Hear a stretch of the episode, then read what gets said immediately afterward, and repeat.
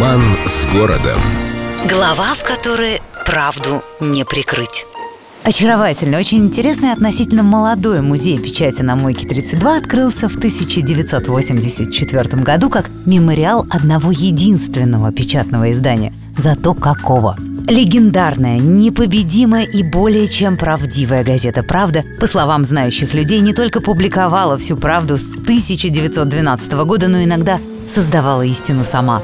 В общем, больше, чем четвертая власть. Одна из трех старейших печатных изданий России 75 лет. Главная газета страны, день рождения которой в СССР отмечался сразу, нескромно, как День печати. В общем, однажды в марте 17 года в симпатичном здании на Мойке 32 заработал печатный станок, и на несколько месяцев здесь прописалась «Правда». Главным автором в те времена был Владимир Ленин, причем автором Ильич был очень плодовитым. Он опубликовал в «Правде» за пару лет 285 статей и заметок. Поначалу власти частенько запрещали газету за, как сейчас выразились бы, экстремизм.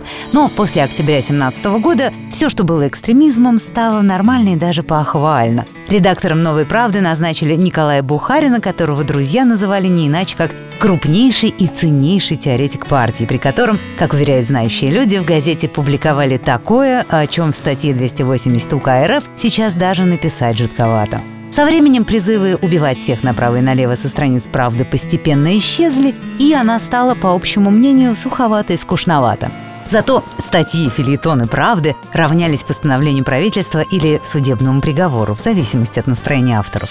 Правда буквально формировала реальность, нужное подчеркивая, ненужное вымарывая начисто не только со страниц, но и из общественного сознания. В народе даже ходила шутка о том, как Наполеон позавидовал ЦК КПСС, мол, мне бы такую газету, до сих пор никто бы не знал, что я проиграл Ватерлоу. После распада СССР главную газету исчезнувшей страны пару раз пытались прикрыть, но эти попытки были заранее обречены на провал. Ведь, как говорили мудрые, в чем сила, брат? Сила в правде? С любовью к Петербургу. Эльдо радио.